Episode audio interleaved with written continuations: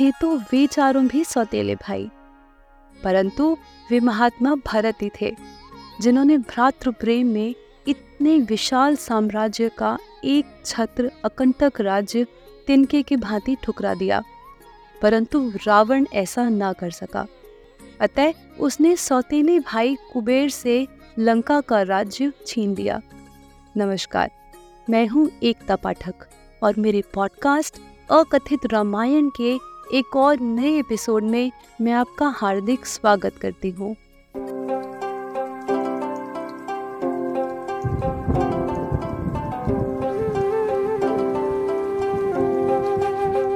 अपने सौतेले पुत्र कुबेर के ऐश्वर्य से ईर्ष्या कर एक बार कैकसी ने अपने पुत्र रावण से कहा, दशानन, अपने भाई कुबेर को देखो।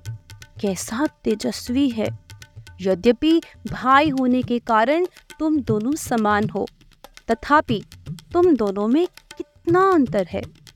तुम भी ऐसा प्रयत्न करो कि अपने भाई कुबेर के समान पराक्रमी हो जाओ। यह सुनकर रावण अति क्रोधित हुआ, अतः उसने प्रतिज्ञा की कि वह कुबेर से भी अधिक पराक्रमी होगा और अपने राक्षस भाइयों के साथ तपस्या करने चला गया। कठोर तपस्या से ब्रह्मा जी को प्रसन्न कर रावण ने उत्तम वरदान पाया और शक्तिशाली हो गया। मानव और वानर जाति को छोड़कर वह हर जाति से अवध्य हुआ। यह समाचार जब रावण के नाना सुमाली ने पाया तो वह निर्भय होकर अपने सचिव मारीच, प्रहस्त, विरूपाक्ष, महोदर के साथ पाताल से निकला। अतः अति प्रसन्न होकर रावण से गले मिलकर बोला, ब्रह्मा जी से उत्तम वरदान प्राप्त कर तुमने अपना मनोरथ पूर्ण किया है। विष्णु के भय से हमने अपनी नगरी लंका छोड़कर पाताल में आश्रय लिया था। परंतु अब तुम्हारे वरदान पाकर शक्तिशाली होने से हम निर्भय हो गए हैं। जिस लंका नगरी में तुम्हारा भाई धनेश राज्य करता है, वह नगरी हम राक्षसों की है। परंतु हमारे पाताल में चले जाने से तुम्हारे पिता ने लंका को सोना पाया और उसे कुबेर को दे दिया।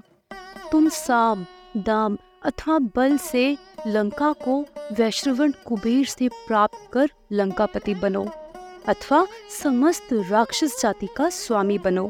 तुमने राक्षस जाति का उद्धार किया है।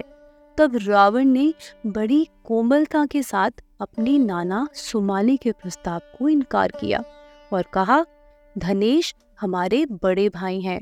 उनके संदर्भ में आपको ऐसा बिल्कुल नहीं कहना चाहिए। रावण की इच्छा जानकर सुमाली ने भी इस पर कुछ ना कहा।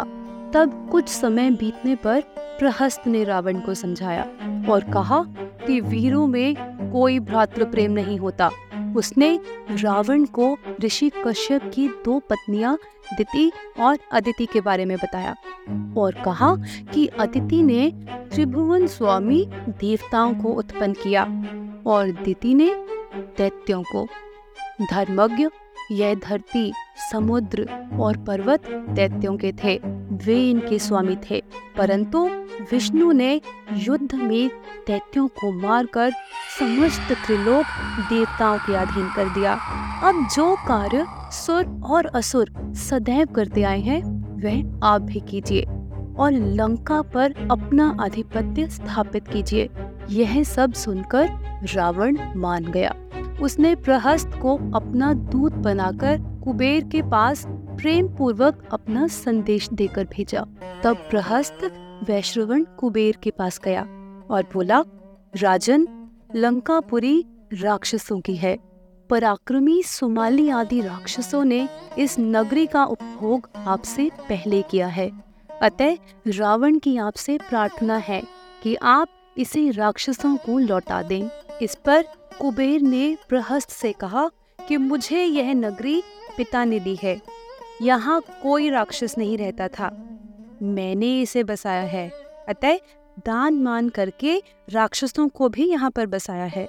उसने प्रहस्त को रावण के लिए एक संदेश दिया कि यह पुरी और राज्य, जो कुछ भी मेरा है, वह तुम्हारा भी है। तुम निर्विघ्न होकर इसका भोग करो।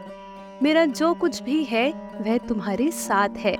बटा हुआ कुछ भी नहीं है। ऐसा कहकर कुबेर अपने पिता ऋषि विश्रवा के पास गए। अतः उन्हें सारा वृत्तांत सुनाया कि रावण उन्हें लंका छोड़ने के लिए कह रहा है। तब ब्रह्म ऋषि वैश्रवन ने कुबेर से कहा कि रावण ने मेरे सामने भी यह कहा था। मैंने उसे बहुत डांटा और समझाया भी। कि वह मर्यादा का नाश न करे। वर पानी से वह उन्मत और क्रूर हो गया है। अपने साथियों के साथ लंका त्याग कर तुम कैलाश पर्वत पर अपनी नगरी बसाओ। नदियों में श्रेष्ठ मंदाकिनी नदी वहाँ बहती है।